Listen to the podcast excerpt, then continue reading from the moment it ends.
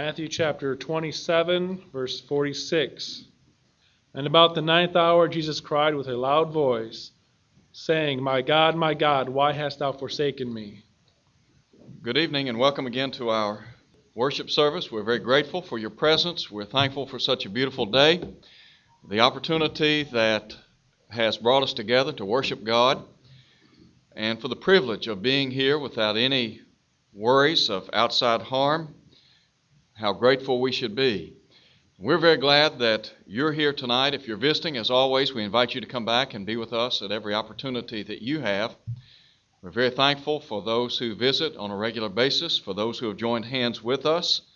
And if you are currently looking for a church home, we would encourage you to look or examine closely the work here. We would invite you to become a part of this work. I know that the elders here would be more than happy to talk to you about the many opportunities for service in this congregation. Tonight, I want us to think about a passage found in Matthew, the 27th chapter, and we want to consider the theme, the why of suffering. Jesus Christ, the Son of God, while hanging upon the cross, cried out to his heavenly Father, My God, my God, why have you forsaken me? When troubles and trials come in life, sometimes we are left to ask the question, why? And quite frankly, there are times when words are inadequate to express the pain and the difficulties that maybe our friends and family members are experiencing at a particular time in life. Some, I guess, wonder if it's appropriate to ask the question why in the midst of trial and turmoil. And yet, I believe that as members of the human family, it's somewhat natural to sometimes ask why when we face difficulties and distressing situations in life. As we think about the why of suffering, there are two things that I want to call your attention to in our study together. The first has to do with some reminders in suffering. And really, there are two things that come to mind as we think about suffering itself. When we face suffering, and sometimes we ask why, and our minds are racing for answers, there, there are really two basic things that maybe we would do well to bear in mind as we face the trials of life.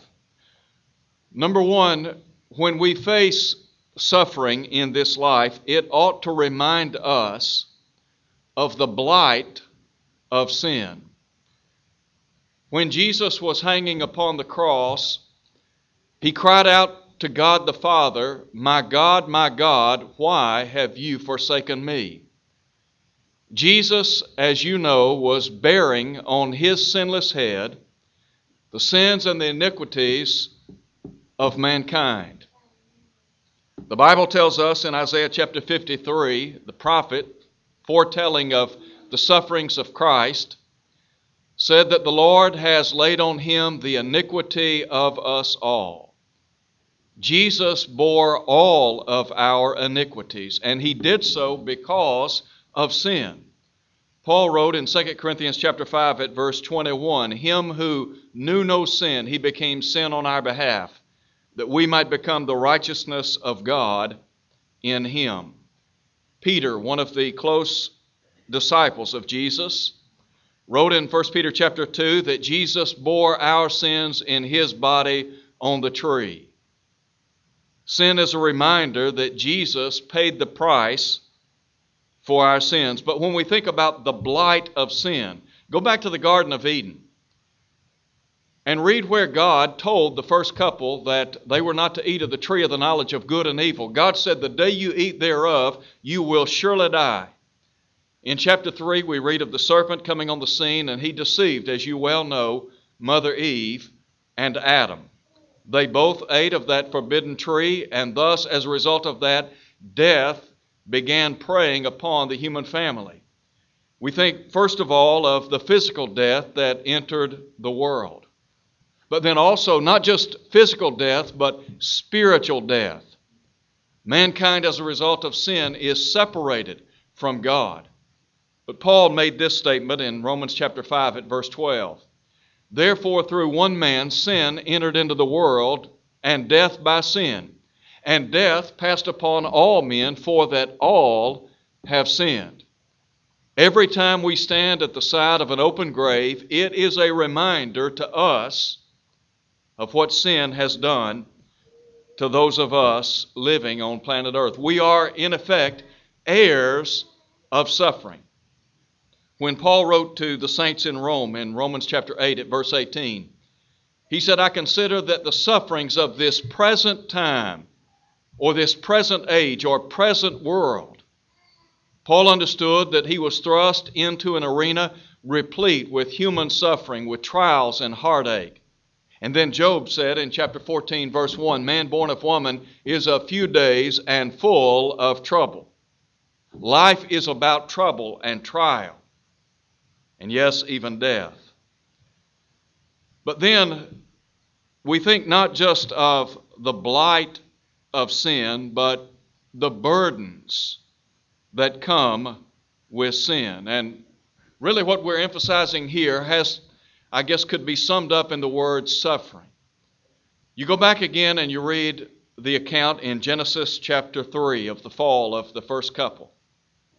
And thank God he set forth or set in motion his redemptive plan in verse 15, the promised seed being announced. At that point in time in history, God began putting into motion his plan to redeem us. But if you go back and read the account of the fall of man and then begin moving forward in Scripture, you'll find that sin has brought heartache and suffering to those of us in the human family. And there are great burdens that we must bear because of sin, because of what sin has done to those of us who comprise human flesh. And we're going to look at some examples of individuals who bore great burdens. And we're going to talk more about the burdens in detail as we look at some of these examples. But let me just cite for you some of the individuals that have walked on this earth and that have experienced some of the things that you and I have. The first man that comes to my mind is Job. I don't guess you could ever enter into a discussion about human suffering without thinking about a man named Job. And bear in mind, Job was a real individual. He was not some fictitious character. The book of Job is not a parable, but rather it is about the experiences and the trials of a human being. That is, somebody who was made of flesh and blood, who was made in the image and the likeness of Almighty God. In chapter 1, the Bible tells us that Job was an upright man, one that feared God and turned away from evil. And you well know that Job lost 10 children. Imagine going to 10 funerals. And then we read of Job losing a great deal of his wealth. Many of his flocks perished, his servants were gone. And then in chapter 2, we find Satan wreaked havoc on his body. He was literally covered with boils. The latter part of chapter 2 tells us that his, free, his three friends came to mourn with him and to comfort him. And the Bible says in chapter 2, the very last verse, that for seven days none of those men said one word. But then it closes with this statement They saw that his grief was very great. Job experienced more than you and I will probably ever experience in a lifetime. But nonetheless, the burdens that he bore were enormous. Another individual that reminds us of the burdens attached to sin, a man by the name of Hezekiah. Hezekiah was one of the good kings in the history of God's people. In 2 Kings chapter 20, we find Isaiah the prophet being summoned to go to Hezekiah the king. And he told him this very sobering message. He said, Set your house in order, for you will die and not live. The Bible tells us that Hezekiah immediately turned his face toward the wall and prayed. Isaiah tells us in his commentary or in his inspired book that Hezekiah wept bitterly. You just think about the burdens that had been placed upon his shoulders, or the burden that had been placed upon his shoulders, having been told that he was about to die. Isaiah tells us that Hezekiah prayed to Jehovah God, and God responded by saying, I have heard your prayers and I have seen your tears. God was mindful of what Hezekiah was enduring, but nonetheless, what a great burden he bore. Another individual that comes to mind was one of the great kings in the history of Israel, probably the most prolific king, David. The Bible says that David was a man after God's own heart. David, though a great man, a good man, was not perfect. In 2 Samuel chapter 11, we find David committed adultery with Bathsheba. Later, he had Uriah the Hittite killed on the front line of battle in an attempt to conceal what had occurred with Bathsheba. And so, as a result of that adulterous union, the Bible tells us that a child was conceived and later born. And in 2 Samuel chapter 12, the writer tells us that the Lord struck that child. How did David respond to the sickness of his own child? Well, the, the scriptures tell us that he pleaded with the Lord. He laid upon the ground and pleaded with the Lord. Have you ever seen parents pleading with the Lord through prayer for the life of their child? Have you ever sat with parents as they watched a child suffer immensely with some kind of terminal disease? David was in agony. And then a little bit later in history, we read about his own son Absalom. Absalom, as you know, sought to steal the kingdom away from his father. But in 2 Samuel chapter 18, we read about the death of Absalom. And you can just imagine how King David received the news that his son had died.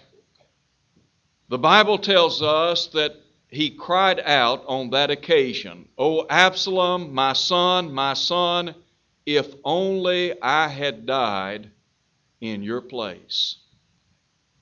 Typically, children bury, bury their parents.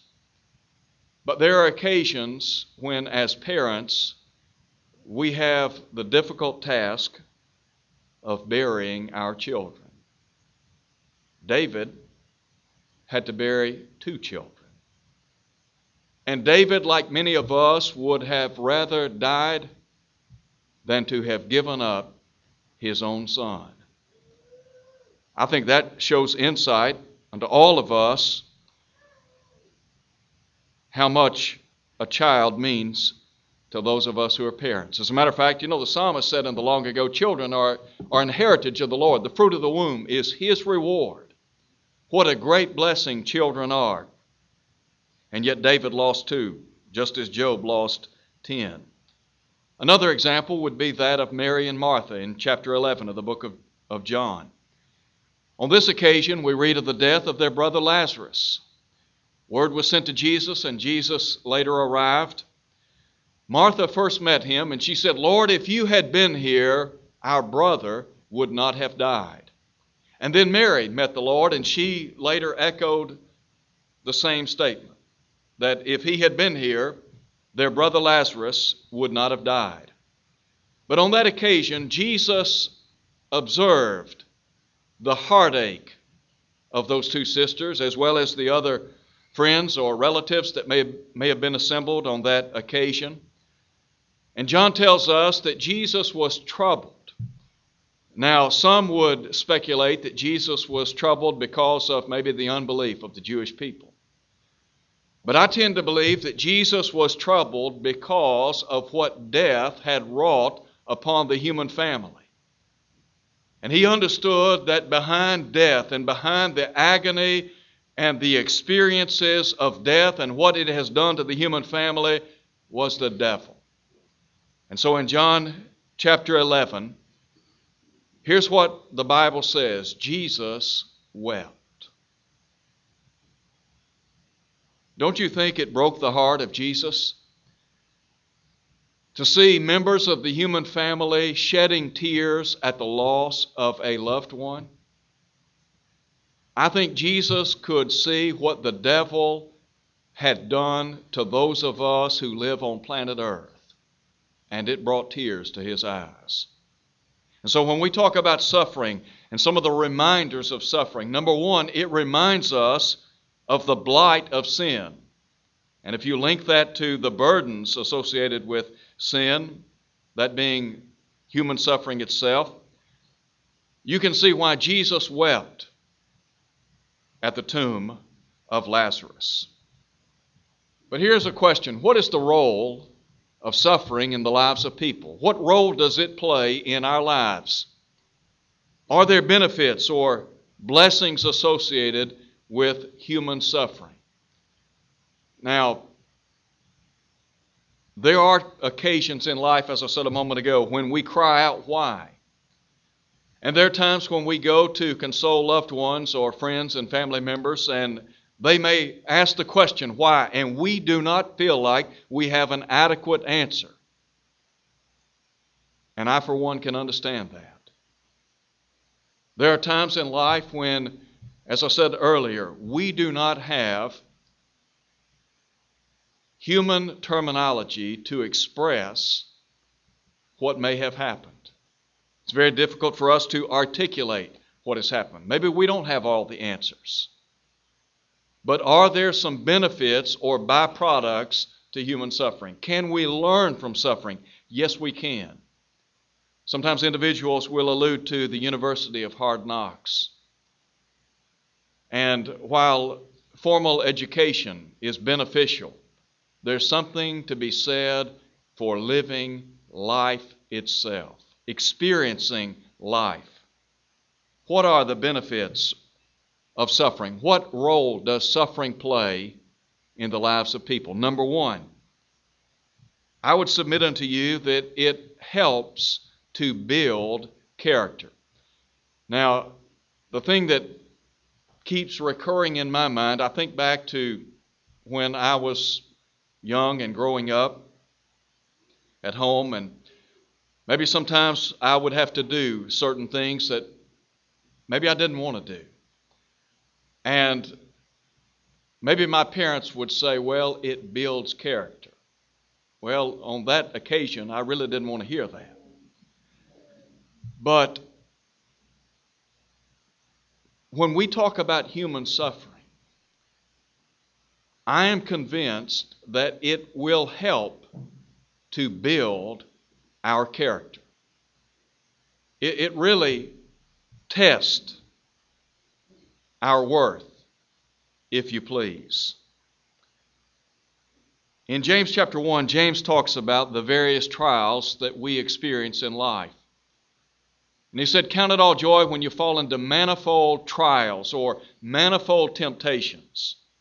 And really, he's just talking about the various trials of life, and many of those trials come in outward forms, in ways like disease and illness, financial setbacks, loss, the loss of a job, death, just any number of sorrows that we face in life, as well as setbacks.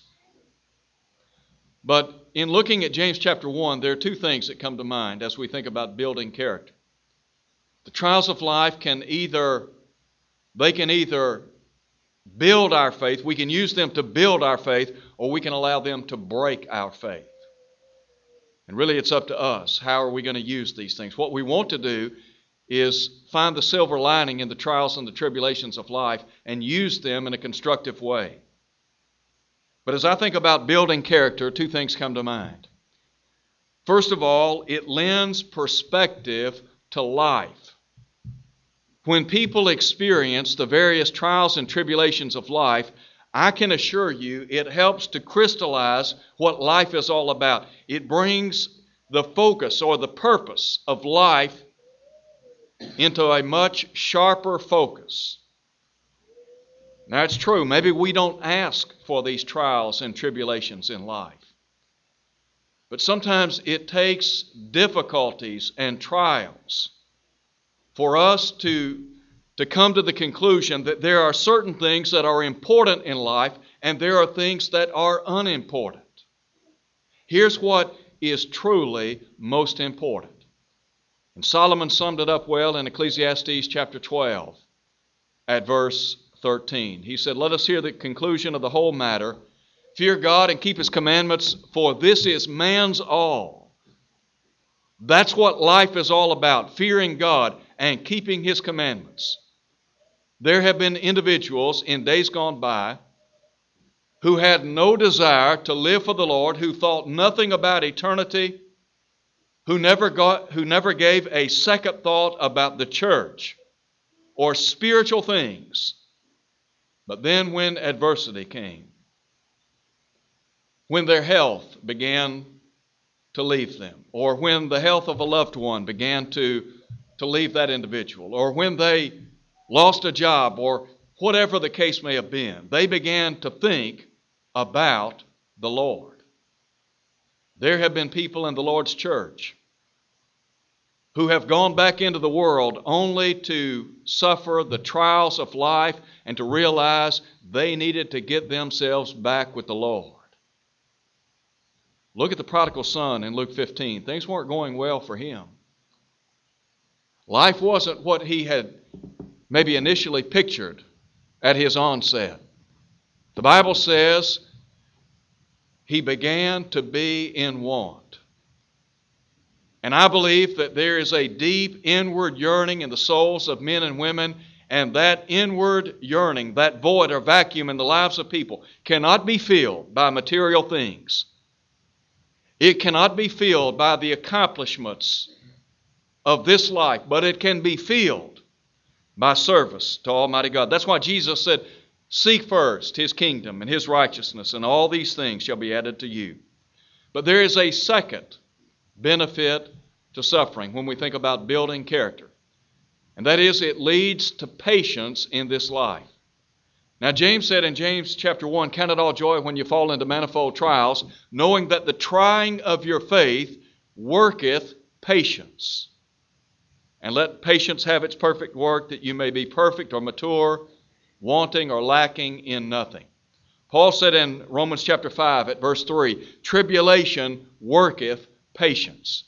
Go back again and read the book of Job. And if you'll read the life story of Job, you'll understand why James could write in chapter 5, verse 11 of his book, You have heard of the patience or perseverance of Job. Now, Job may have learned a lot of lessons as a result of what he underwent in life. But I can assure you, one of the things that he took away from all of that was the need to be patient or persevering in times of trial. I have often thought that at times we pray for patience, and maybe we don't understand what we're praying for. Because trials and tribulations lead to patience or perseverance. Let me give you another reason why we can benefit from suffering. When we talk about the role that suffering plays in our lives, a second thing it does, it breeds compassion. In 2 Corinthians chapter 1, the apostle Paul speaks of God.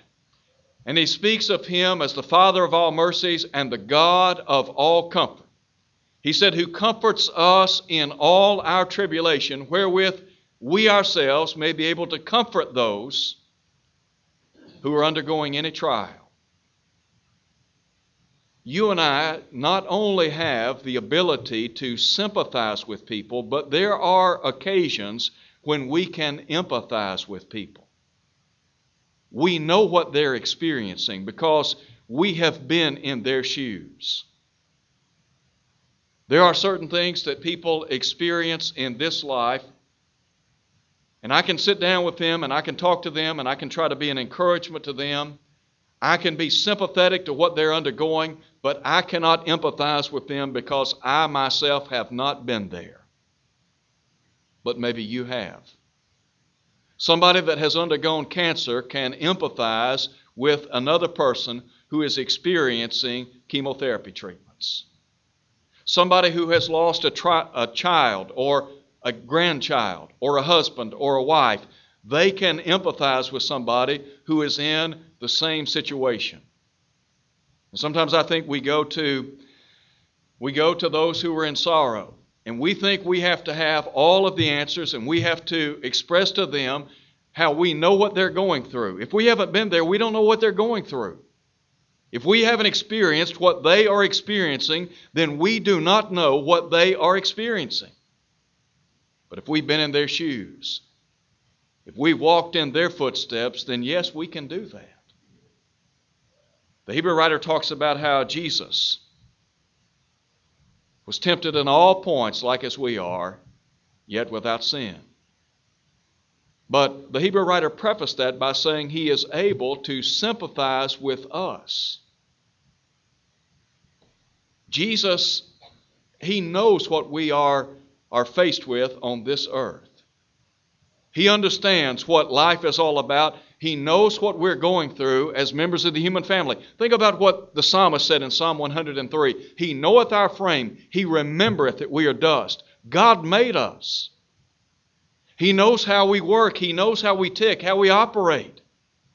And because of that, He understands what we are experiencing in life. Jesus lived some 33 years on this earth. He faced a lot of things, he saw a lot of things. And Jesus can empathize with us, he can sympathize with us. The Hebrew writer said in Hebrews chapter 2 in that he himself has, has suffered or hath been tempted, he is able to aid those who are tempted. Listen, Jesus has been there. He knows what you're going through, and so he can help you. Now, I said that it breeds compassion. Suffering breeds compassion. Here's what Paul said in Romans 12, verse 15 Rejoice with those who rejoice, weep with those who weep.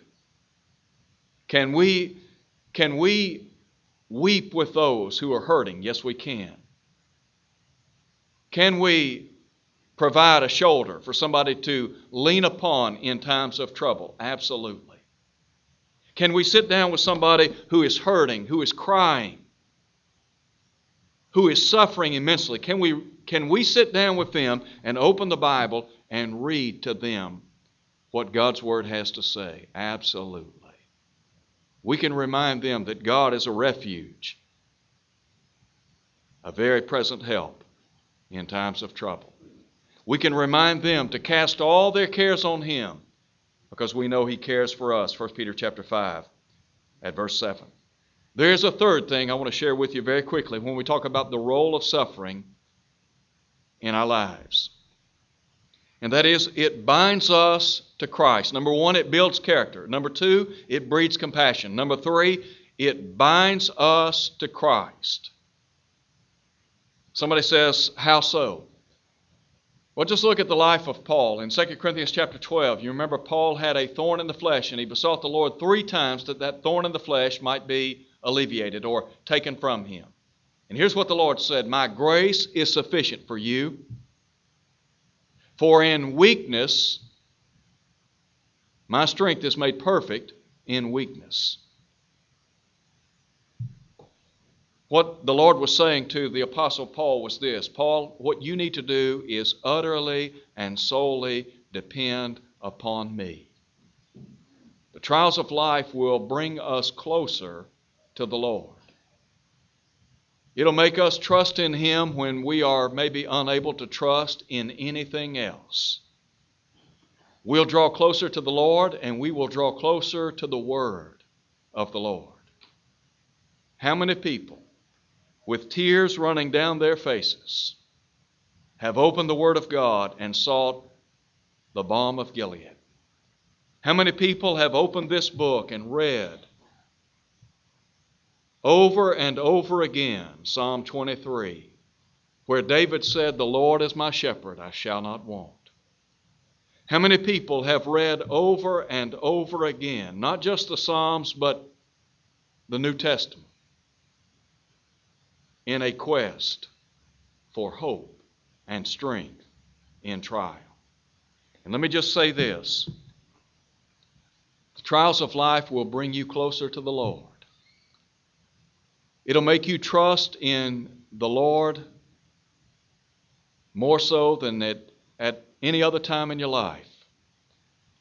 Think again about what Peter said in 1 Peter chapter 5 verse 7, casting all your care on him for he cares for you. You see in in the trials and tribulations of life when times aren't going our way, we recognize that there is a God in heaven who, who loves us supremely, who is with us through thick and thin. What can we do? Well, one thing we can do is pray. Jesus said men ought always to pray and not to faint. It's easy to give up. What Jesus is saying is we need, we need to be steadfast even when trials come. Continue trusting in Him. The Hebrew writer said, Let us therefore draw boldly unto the throne of grace, that we may receive mercy and grace to help in time of need. It may be that you're faced with a, with a situation in life when no one has the answer to your problems. No one can help you. But God can, and God will.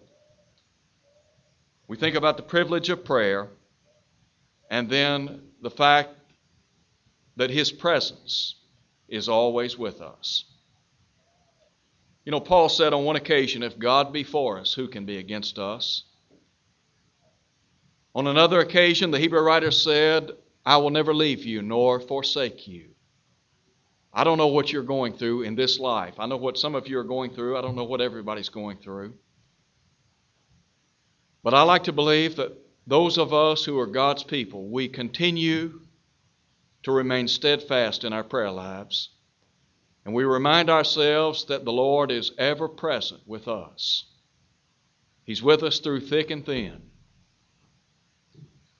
Trage- tragedies come in life, trials come, tribulations come, and as I said a moment ago, I don't always have the answers. You don't always have the answers. And there are occasions when, yes, we cry out, Why? This past week, as you well know, Doc and Peggy Hunt lost a grandson. That's not the first time they've experienced the loss of a loved one. That's not the first problem that they have encountered in this life. When I look at their lives and I think about what they've experienced, they've borne more than many of us will ever experience in this life. But if you talk to them and you spend time with them, you'll be amazed by their faith, their resilient spirit. When I went to their home Friday morning, I didn't have any magic words. I don't have any magic words this hour.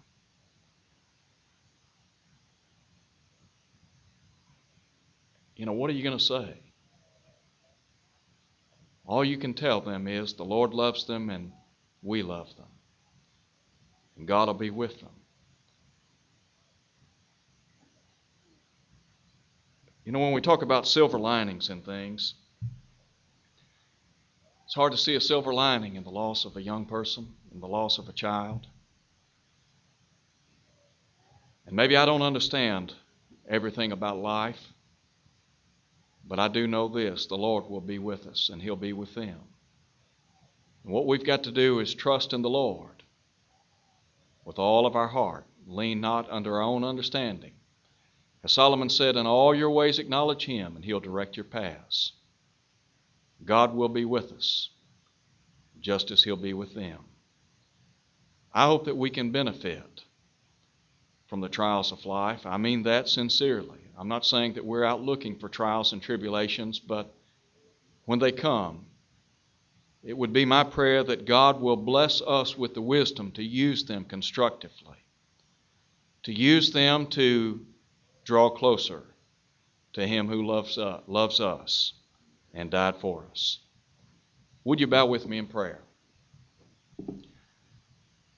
Our Father in heaven, we're so grateful for the opportunity to read from your word, to draw strength from a study of your holy and divine word.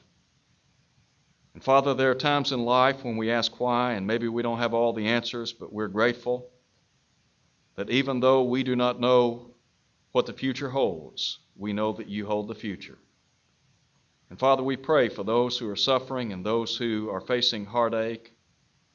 We pray for the Hunt family and others.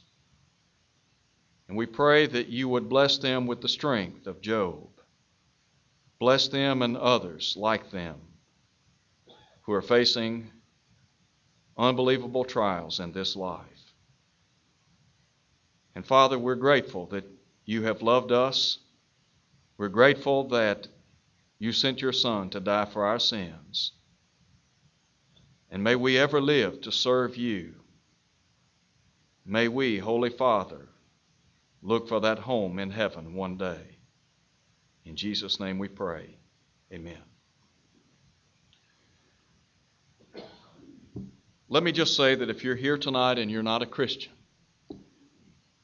that the Bible tells us God is not willing that any should perish, but that all should come to repentance. God is interested in you as a person.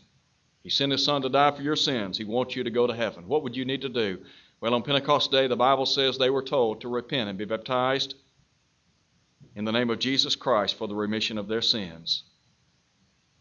If you would do that and live faithfully, the promise is the crown of life. If you're here tonight, maybe you're not faithful. Maybe you've not been living as you should. Well, here's what James said Confess your faults one to another, pray one for another. We have the opportunity to pray with you and for you, and God will abundantly pardon. Would you come as we stand and sing?